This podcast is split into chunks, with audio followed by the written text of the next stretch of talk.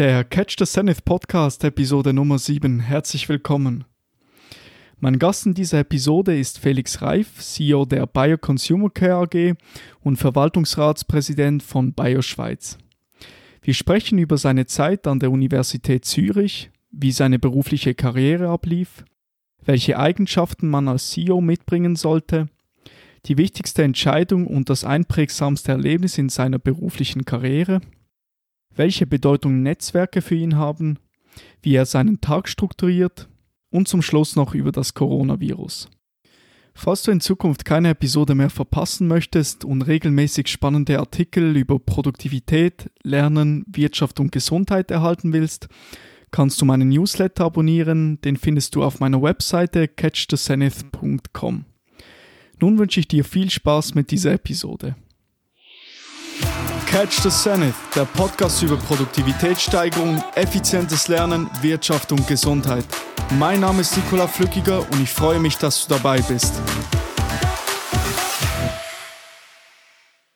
Herzlich willkommen, Felix, in der heutigen Podcast-Episode. Vielen Dank, dass du dabei bist. Gerne, sehr gerne, Nikola. Ich möchte zuerst mal damit einsteigen, wie vielleicht deine Anfänge aussahen auf dem Weg zum C E O der Bayer Consumer Care A G. Vielleicht, du hast ja auch studiert, Rechtswissenschaften an der äh, Universität Zürich. Kannst du da mal ver- erzählen, was du da gemacht hast?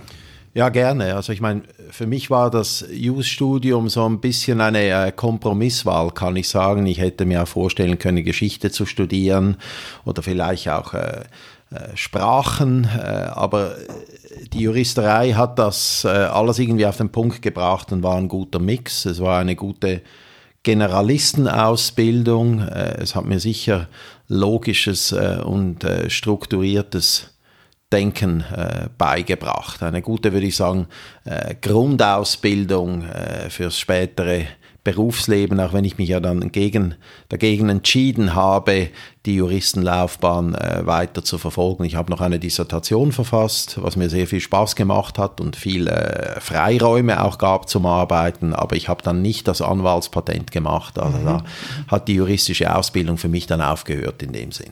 Also du hast ja den, den Master gemacht und den P H D. Genau, genau, genau. Also heute würden wir das Master nennen, genau, also Studiumabschluss. Damals hieß das Lezjur. Und dann habe ich eine Doktorarbeit geschrieben über das Thema äh, Beiräte oder Advisory Boards und ihre äh, mögliche Funktion in der ähm, Aktienges- in schweizerischen Aktiengesellschaften. Mhm. Ja, mhm. genau. Jetzt, äh, was würdest du sagen ähm, zum jetzigen Zeitpunkt, das Thema Weiterbildung, welche Rolle spielt das noch in deinem Leben? Ja, das Thema Weiterbildung spielt natürlich äh, immer eine Rolle, äh, wobei ich sagen muss, dass achtzig Prozent der Weiterbildung eigentlich on the job äh, passiert. Äh, das ist, denke ich, wesentlich wichtiger, als irgendwelche Kurse zu besuchen. Das, das sieht man auch in Studien, dass das klar am äh, äh, effektivsten ist. Ich habe zahlreiche Weiterbildungen während meiner Ausbildung und während meiner Berufskarriere genossen, aber die beste Ausbildung, das war tatsächlich immer herausfordernde On-the-Job-Assignments. Ja. Also würdest du fast sagen, dass diese, die praktische Erfahrung, die du im Beruf gesammelt hast, viel wichtiger war als schlussendlich vielleicht sogar das Studium, oder was würdest du da sagen? Ich denke schon, ja, ich mhm. denke schon. Das Studium hat einem das Rüstzeug gegeben, aber nachher geht es darum, sich in der Praxis äh, zu bewähren. Da kann man auf gewisse Dinge aus dem Studium natürlich zurückgreifen, aber es sind eher so generelle Approaches vielleicht, äh, die dann weiterhelfen oder mal einen Methodenansatz. Aber wo man wirklich lernt oder an was man wirklich lernt und auch ähm, äh, mit, we- mit was man weiterkommt, das, das sind die tatsächlich im Berufsleben gestellten Aufgaben. Ja. Okay. Ja. Gibt es ähm, noch Ausbildungen bzw. Weiterbildungen, die dich jetzt noch interessieren würden, die du gerne machen möchtest? Ja, das, das gibt es schon. Es gibt da und dort wieder mal etwas Interessantes, das auftaucht. Ich hätte die Möglichkeit gehabt, eine Studienreise nach äh, Kalifornien äh, zu unternehmen mit einer Gruppe, wo wir verschiedene ähm, äh, Digital Startups äh, besucht hätten, äh, Firmen, die jetzt dort äh, erfolgreich neue Geschäftsmodelle applizieren. Das hätte mich sehr interessiert. Das war leider nicht möglich. Dasselbe in China hätte mich ebenfalls sehr interessiert, war dann zeitlich nicht möglich. Also solche Dinge interessieren mich nach wie vor, vor allen Dingen eben auch mit äh, Unternehmern, die in der Praxis äh, was aufgebaut haben, sich austauschen zu können. Also weniger Theorie büffeln, als eben so in der Praxis wirklich Dinge mhm. anschauen, von denen man lernen kann. Ich habe gelesen, dass du auch eine Weiterbildung an der Harvard Business School und an der London Business School gemacht hast. Das sind renommierte ähm, Business Schools, die, die es gibt. Wie hat das dort ausgesehen? Wie war diese Weiterbildung? Die war sehr gut, wobei ich jetzt, äh, ich muss sagen, bei Harvard, das war ein äh, Kurs im Bereich Innovation, den wir mit einem Harvard-Professor durchgeführt haben, und das war natürlich, äh, ich meine, diese Universitäten, die haben sehr, sehr äh, hochqualifizierte äh, äh, Lehrkräfte, und das ist natürlich immer schön, wenn man mit so jemandem, der dann auch entsprechend äh, weite Einblick in die Industrie hat, äh, sprechen kann. Und dieses Innovationsseminar, das war sehr eindrücklich, weil er es zusammen mit einem Zauberer geleitet hat. Ähm, äh, und dieser Zauberer, dieser äh, Magician, der hat uns immer wieder äh, in neue Welten geführt und damit eben auch den Blick äh, für, für mögliche Innovationsansätze äh, und so weiter geöffnet. Uh, an der London Business uh, School war es ein uh, Leadership-Training. Uh, das war eines der besten Trainings, was ich je gemacht habe. Es war eine Woche in, in, in London, auch mit einem sehr renommierten uh, Professor, wo man sehr, sehr viel über sich selbst uh, gelernt hat und eben mögliche Ansätze, wie man seine uh, Leadership-Skills verbessern kann. Ja. Mhm. Das war begleitet mit einem uh, three sixty Feedback, uh, Der eigenen, der eigenen Mitarbeiter, das man dort dann vorgelegt gekriegt hat, und basierend auf dem konnte man die neuen Ansätze, die man da gelernt hat, dann auch antesten. Ja. Was würdest du, du hast gesagt, das Leadership hat sich, ich sage jetzt mal, der Begriff Leadership im Laufe der letzten dreißig Jahre verändert. Hast du da vielleicht eine, eine andere Wahrnehmung, als das heute der Fall ist? Ähm, Grundsätzlich, grundsätzlich nicht. Ich glaube nicht, dass, dass in der Führungslehre oder im Leadership-Bereich sich Dinge fundamental äh, geändert haben, vielleicht mit der, was die grundsätzlichen Prinzipien anbelangt. Vielleicht, vielleicht mit der Ausnahme, dass man natürlich früher im Management noch sehr stark einen Top-Down-Approach und so weiter äh, gepredigt und praktiziert hat. Ähm, Heute läuft das anders, flachere Hierarchien, mehr auf die Menschen natürlich eingehen. Das ist ganz klar, partizipativer Führungsstil ist das große Stichwort. Aber die, die, die Fundamentals im Leadership-Bereich, die haben sich meines Erachtens äh, nicht geändert. Okay. Ähm, jetzt, was denkst du, spielt es noch eine Rolle, was man studiert an sich? Ist es vielleicht eben, wie du gesagt hast, wichtig, einfach seine praktischen Fähigkeiten schon früh zu fördern, anstatt jetzt, ich sage jetzt mal, nur zu studieren und dann direkt in die Berufswelt einzusteigen? Macht es das Sinn, schon früh anzusetzen? Also ich würde auf jeden Fall, wenn man die Möglichkeit hat, Praktika, praktische Erfahrung äh, sammeln, äh, so früh, so früh wie möglich, vielleicht schon in der Mittelschule, äh, jobben, weiß nicht was, und, und auch während dem Studium, um einfach diese Wechselwirkung zu haben zwischen dem Berufsalltag und, und, und der Theorie. Ja. Mhm. Äh, meistens, wenn es einem zu theoretisch wird, dann ist man froh, wenn man was praktisch anfassen kann, und wenn man dann genug hat vom Anfassen, freut man sich wieder an der intellektuellen Herausforderung. Also ich finde das eine sehr gute Wechselwirkung.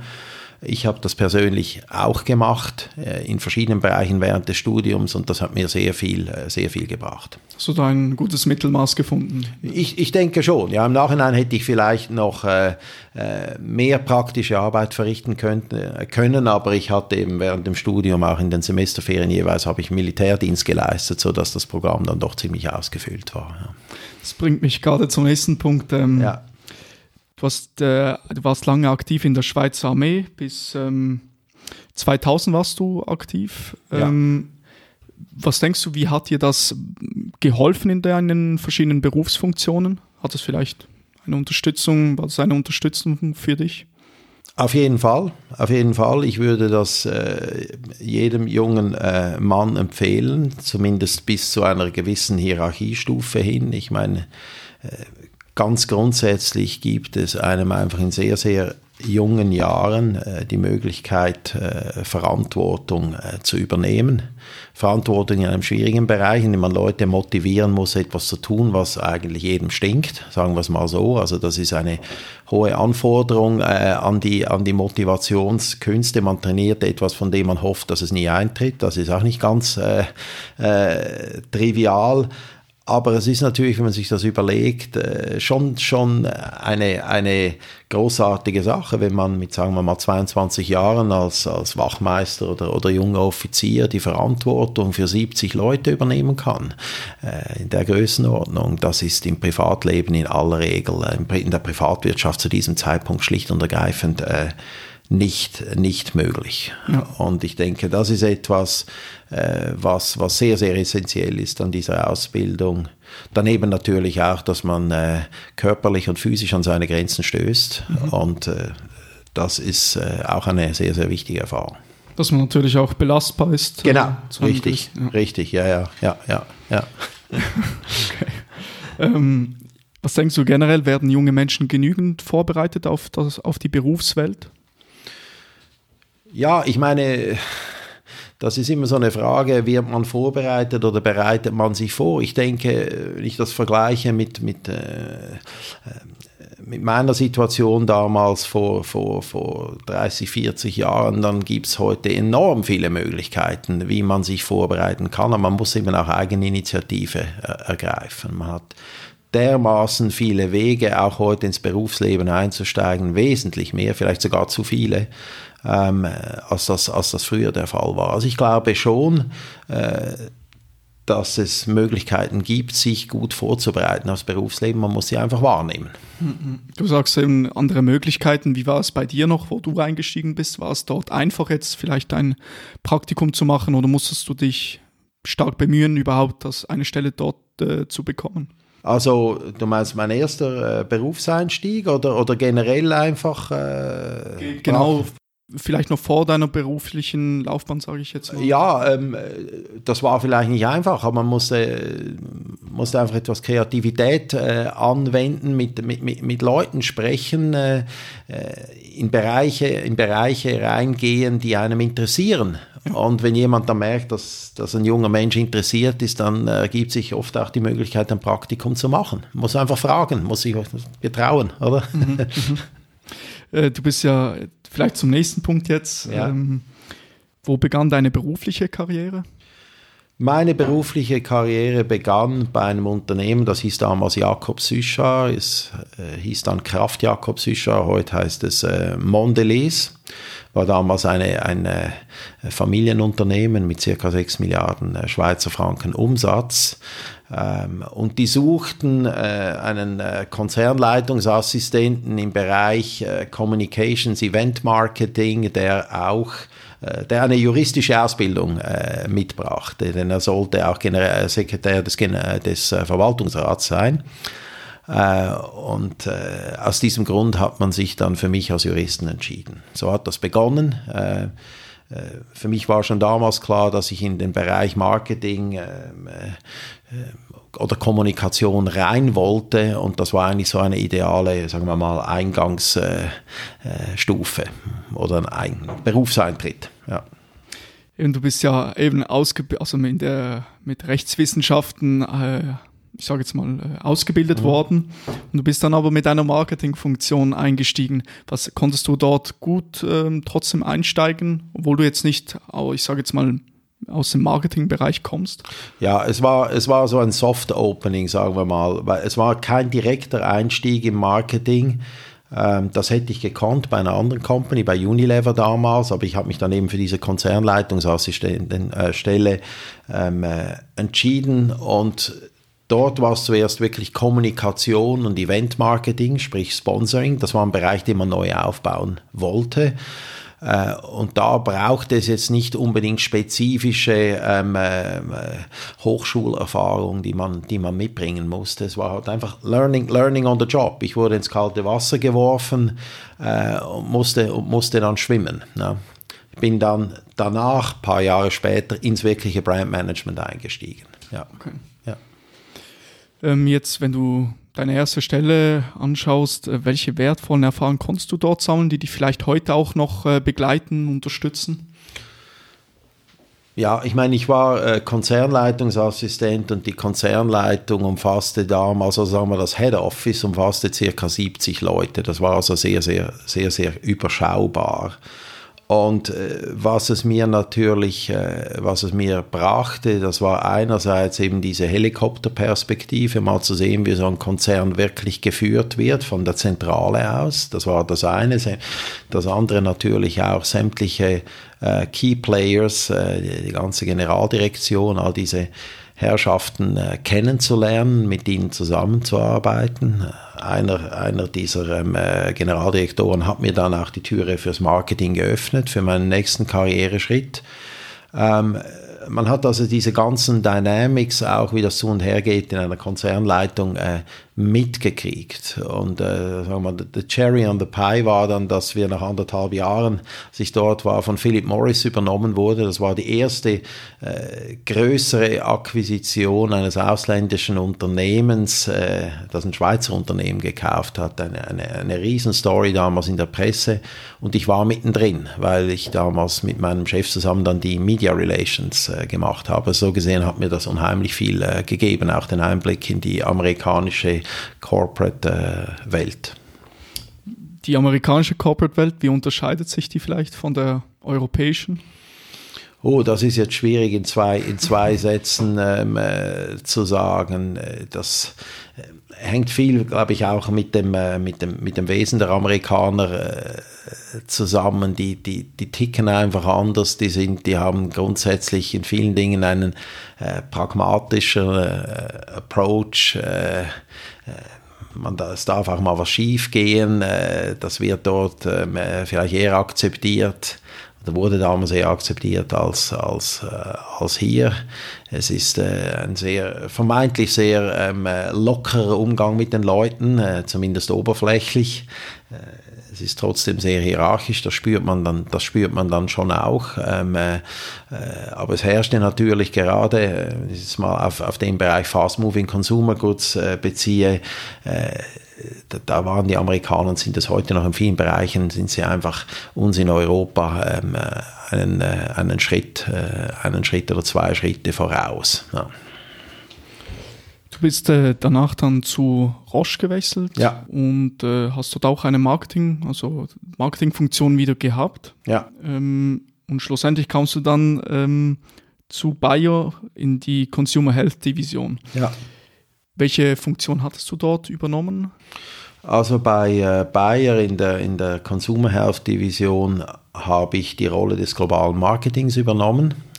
Das war dieselbe Rolle, die ich äh, vorher bei Roche hatte und dass dann eben die Roche äh, Over-the-Counter-Division von, äh, von Bayer übernommen wurde, äh, habe ich äh, das globale Marketing für die neue kombinierte Organisation äh, übernommen mit einem Team, das etwa fifty-fifty verteilt war zwischen Basel und New Jersey. Ja.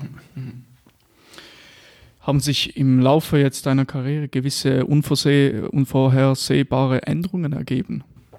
Ja gut, also ich meine, ich, ich bin im Laufe meiner Karriere äh, bin ich, bin ich äh, zweimal verkauft worden. Das war unvorhergesehen, dass wir von Philip Morris gekauft wurden, damals bei Jacobs Suchard. Das, das war unvorhergesehen. Und auch, dass die Roche äh, Over-the-Counter-Division verkauft äh, wurde an Bayer. Äh, damit äh, habe ich nicht gerechnet, als ich bei Roche eingestiegen bin. Und äh, das äh, brachte, wie gesagt, dann von der Unternehmenskultur her und so äh, schon große, große Änderungen mit sich, die ich so sicher nicht auf dem Radar hatte, auch wenn ich gerade bei, bei der Roche-Akquisition dann äh, die, die ganzen äh, äh, Verkaufsverhandlungen und so weiter wesentlich mitgestalten konnte. Aber das war sicher, das war unvorhergesehen. Ja. Wie geht man mit so einem, wenn man vor den Kopf geschossen wird, oder ich sage jetzt mal eben etwas Unvorse- Unvorhersehbares passiert, wie geht man mit dem um? Ja gut, ich meine, äh, zuerst mal äh, tief, tief äh, durchatmen und, und dann gibt's, äh, dann gibt's natürlich gibt es die Leute, die lamentieren und sich beklagen, äh, und, das, und, und das, das bringt nichts. Äh, dann muss man versuchen, in, diesem, äh, in so einer neuen Situation die, die, die Opportunities zu sehen und die Möglichkeiten und, und, und versuchen, äh, aktiv mitzugestalten.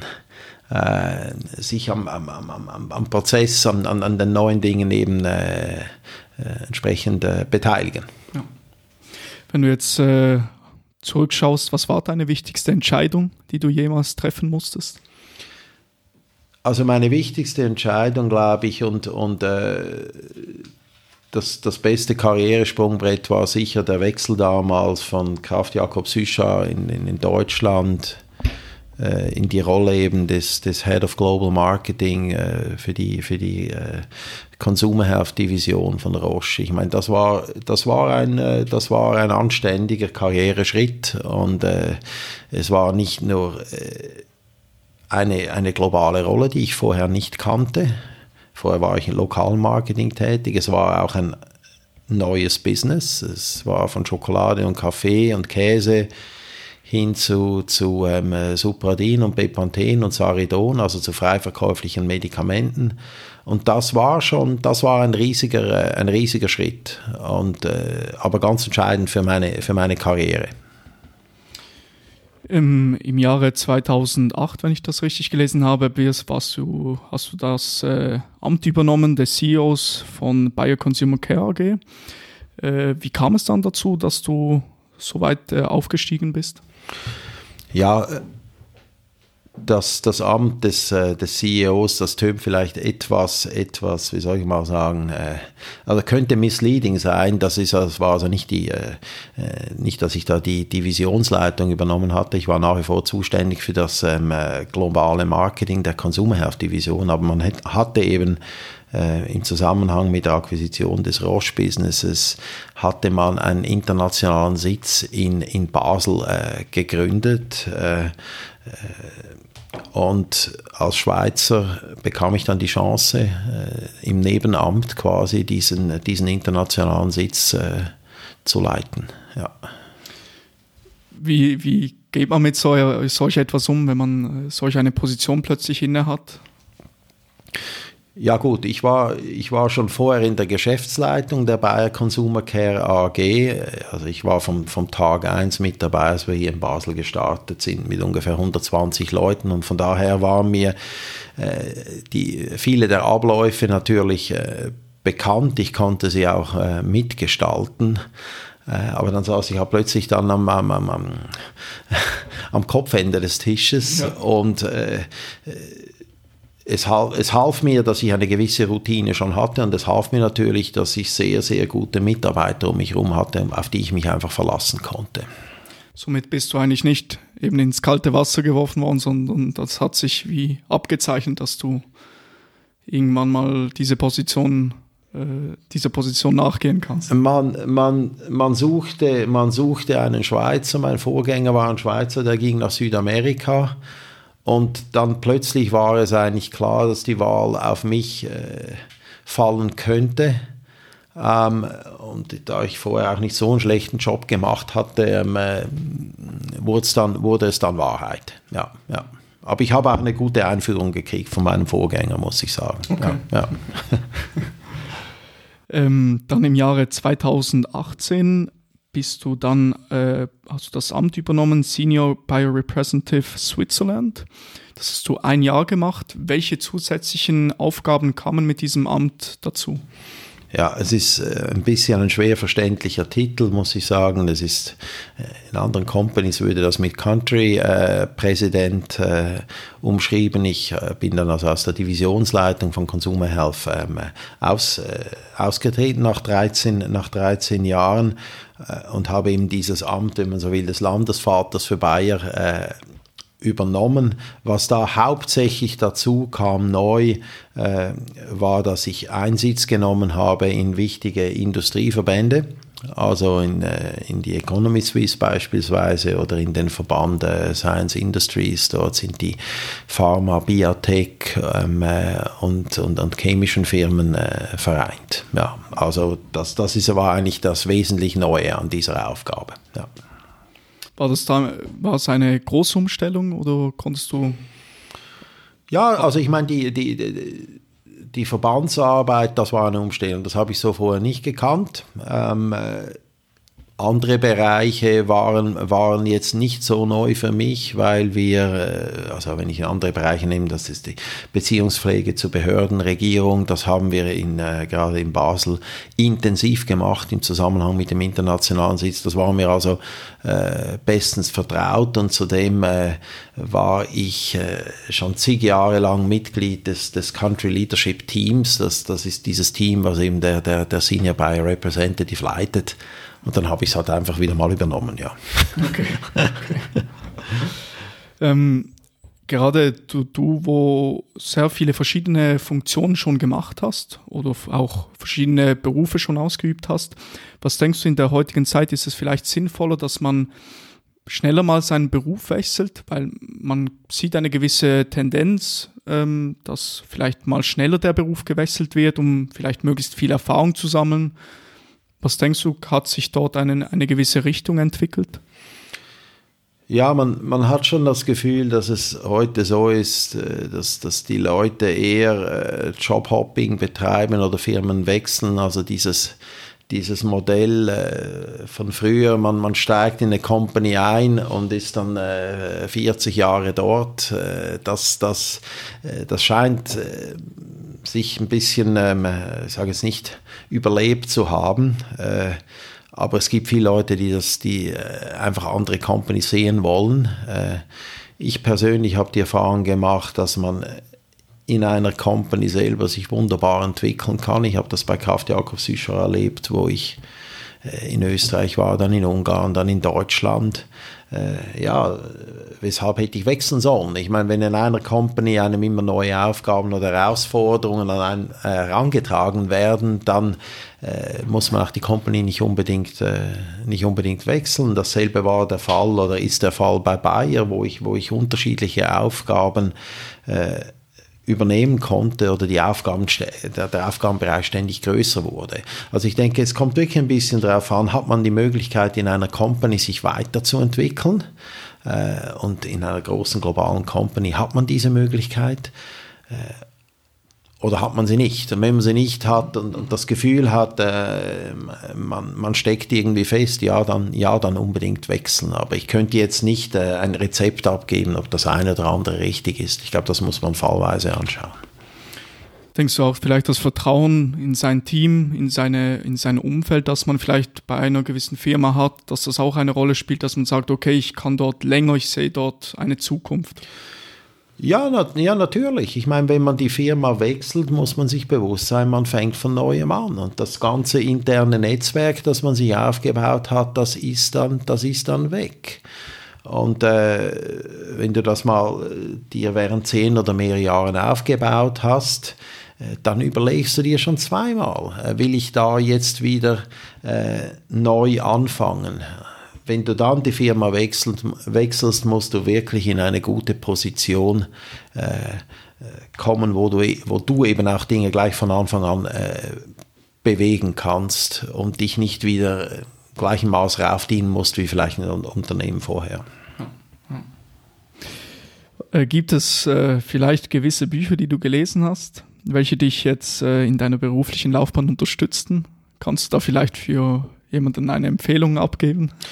Also ich war, ich war nie ein großer Fan von, von Managementliteratur, muss ich sagen. Ich halte vieles, das ist ja eine Industrie für sich und, und vieles halte ich dort eigentlich wirklich auch für redundant oder wenn wieder irgendwie the, the Power of Bling oder the Power of This and That äh, ähm, äh, auf den Markt geworfen wird.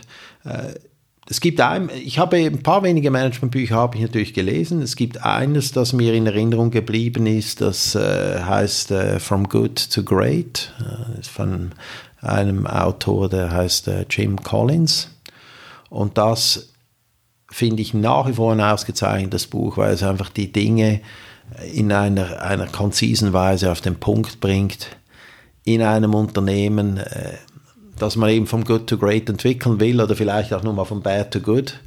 Und das fängt mit ganz fundamentalen Dingen an, die eben äh, sehr, sehr entscheidend sind, dass man die richtigen Leute um sich schart, dass man äh, den Realitäten ins Auge schaut, was das Geschäft oder die eigenen Fähigkeiten oder Unfähigkeiten anbelangt, dass man sich fokussiert. Das tönt alles so elementar, aber es sind diese elementaren Dinge, die entscheidend sind. Und das Buch, äh, der Autor schält das sehr schön raus. Ein anderes Buch, das mich sehr fasziniert hat, das ist, das heißt Barbarians at the Gate. Das wurde Ende der achtziger Jahre publiziert. Das ging um die Zerschlagung damals des Archer-Nabisco-Konzerns äh, und war der, der, der, verknüpft auch mit der, mit der ganzen, äh, mit der ganzen äh, äh, wie soll ich sagen, äh, mit den ganzen Geschichten, die damals im Investmentbanking-Bereich ähm, äh, passiert sind. Also das war Big Corporate America, unheimlich äh, eindrücklich und sehr, sehr interessante Insights auch in äh, die Tabakindustrie und in die äh, amerikanische Foodindustrie.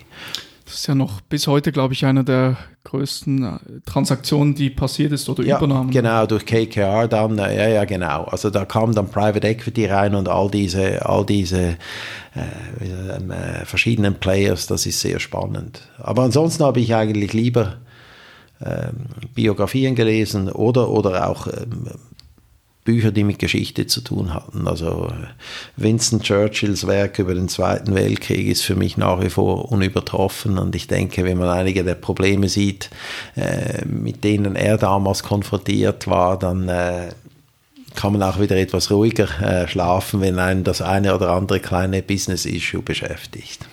Okay. Was würdest du sagen, welche Eigenschaften sollte man mitbringen, um ein Unternehmen bestmöglich führen zu können? Oh, das ist, das ist natürlich sehr, ähm, äh, eine, eine sehr, sehr umfassende, umfassende Frage. Ich glaube, das ganz Entscheidende ist, dass man äh, Mitarbeiter um sich schart, die äh, besser sind als, als, als, als man selbst nach Möglichkeit, dass man, dass man, äh,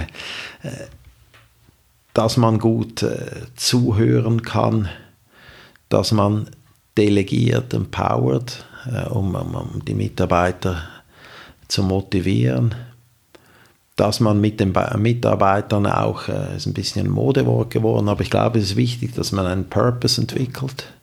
Die Leute wollen nicht nur arbeiten für eine Company, sie wollen wissen, warum sie zur Arbeit kommen, warum sie für diese Company arbeiten sollen, was der Purpose ist. Ich glaube, das ist ganz, ganz entscheidend. Dann Klarheit in der Strategie und dann ein, ein, ein großer Fokus auch auf die Umsetzung.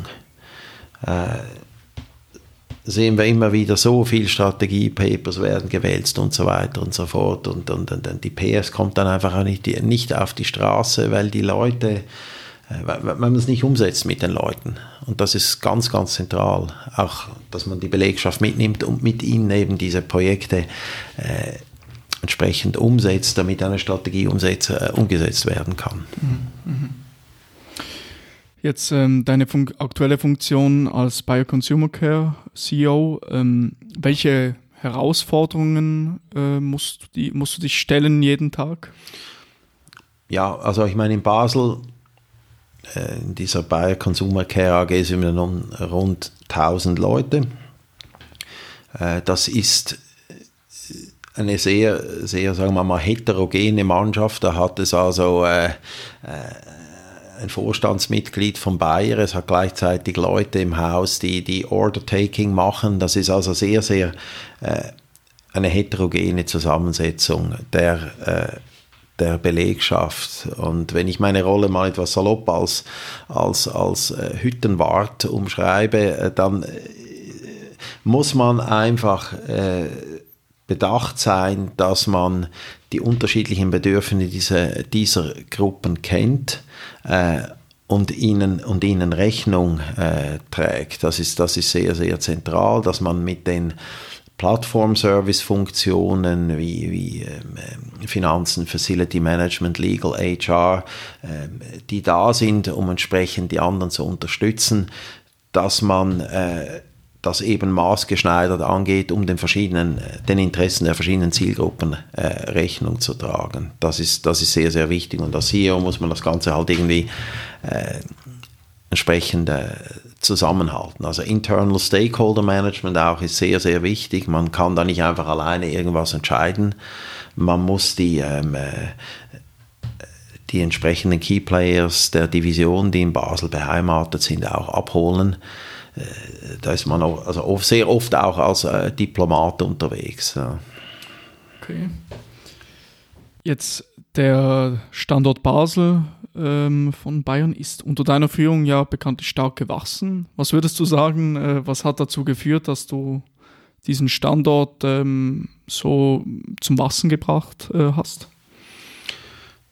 Ja, es ist eigentlich relativ äh, simpel, könnte man sagen. Äh, wir haben ja nicht, oder nicht nur neue Businesses akquiriert, sie wurden, es wurde Verantwortung an uns herangetragen, man hat andere Geschäfte von Bayer, die anderswo waren, hat man nach Basel äh, verlegt, und das ist, so sind wir gewachsen. Und wir sind deshalb gewachsen, weil wir die bestehenden Aufgaben, die uns gestellt wurden, weil wir die mit äh, im Team zuverlässig erfüllt haben, äh, weil wir für die Konzernmutter in Leverkusen ein äh, berechenbarer ähm, äh, und verlässlicher äh, Partner waren und sind, weil sie wissen, mit uns kann man planen, und wenn die Basel Crew sagt, äh, wir integrieren dieses Geschäft, das ihr uns gebt, und es läuft, und ihr werdet die und die ähm, äh, Zahlen erwarten können, dann kam das eben auch so.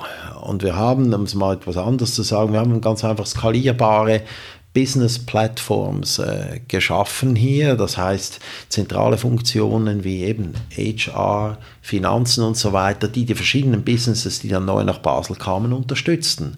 Und so musst du dir das vorstellen, das ist wie wenn du dann halt noch bringst wieder einen Baustein dazu oder ein Puzzlestück, und du weißt, das wird das wieder, wieder supported von den zentralen Funktionen, das läuft, das ist so Plug and Play. Und äh, das kombiniert natürlich damit, dass man äh, gesehen hat, dass wir sehr, sehr gute, wir sagen, exzellente Kontakte aufgebaut haben zur Regierung, zu den Steuerbehörden, zu anderen Behörden. Äh, das hat einfach das Vertrauen äh, von Leverkusen in Basel gestärkt, und, und, und so kam mehr Business und mehr Leute nach Basel. Ja. Jetzt, äh, was würdest du sagen, ähm, du bist ja schon mehr als drei Jahrzehnte, hast du Ausbildung hinter dir in der Wirtschaft. Was würdest du sagen, was unterscheidet ein durchschnittlicher Verhandlungsführer nach deiner Einschätzung nach von einem, sage ich jetzt mal, guten oder sehr guten äh, Verhandlungsführer? Ja, also ich, ich glaube, der gute oder sehr gute Verhandlungsführer, der kann gut zuhören, der kann sich gut in die Rolle des Gegenübers versetzen, der weiß, dass auf die Dauer nur Win-Win-Situationen äh, äh, tragbar sind oder wirklich äh, nachhaltig sind. Und der wird, glaube ich, immer schauen, äh, dass eben er versucht, einen Deal auf die Schnelle abzuschließen, bei dem sich der andere nachher hintergangen fühlt, sondern der wird, äh, der wird versuchen, Win-Win-Situationen äh, zu kreieren, ohne die eigenen Interessen äh, zu vernachlässigen, aber dem Gegenüber nicht das Gefühl geben, er sei, er sei der Loser nachher. Was denkst du, wie wichtig ist es, äh, geduldig zu sein? Ja, das ist, ähm, äh, ich denke schon, es ist wichtig, eine gewisse äh, Geduld, Geduld mitzubringen, oder? Äh, bis, zu einem, bis zu einem gewissen Punkt natürlich. Ne? Äh, Aber äh, Geduld ist wichtig, denn äh, wer, wer ähm, äh, sag's mal anders, oder Zeit haben, wer unter Zeitdruck entscheidet, ähm, äh, entscheidet äh, gelegentlich auch falsch. Ich hoffe, dir hat der erste Teil des Gesprächs mit Felix Reif gefallen. Nächste Woche erscheint der zweite Teil. Nun, ich bedanke mich für deine Aufmerksamkeit und bis zur nächsten Episode.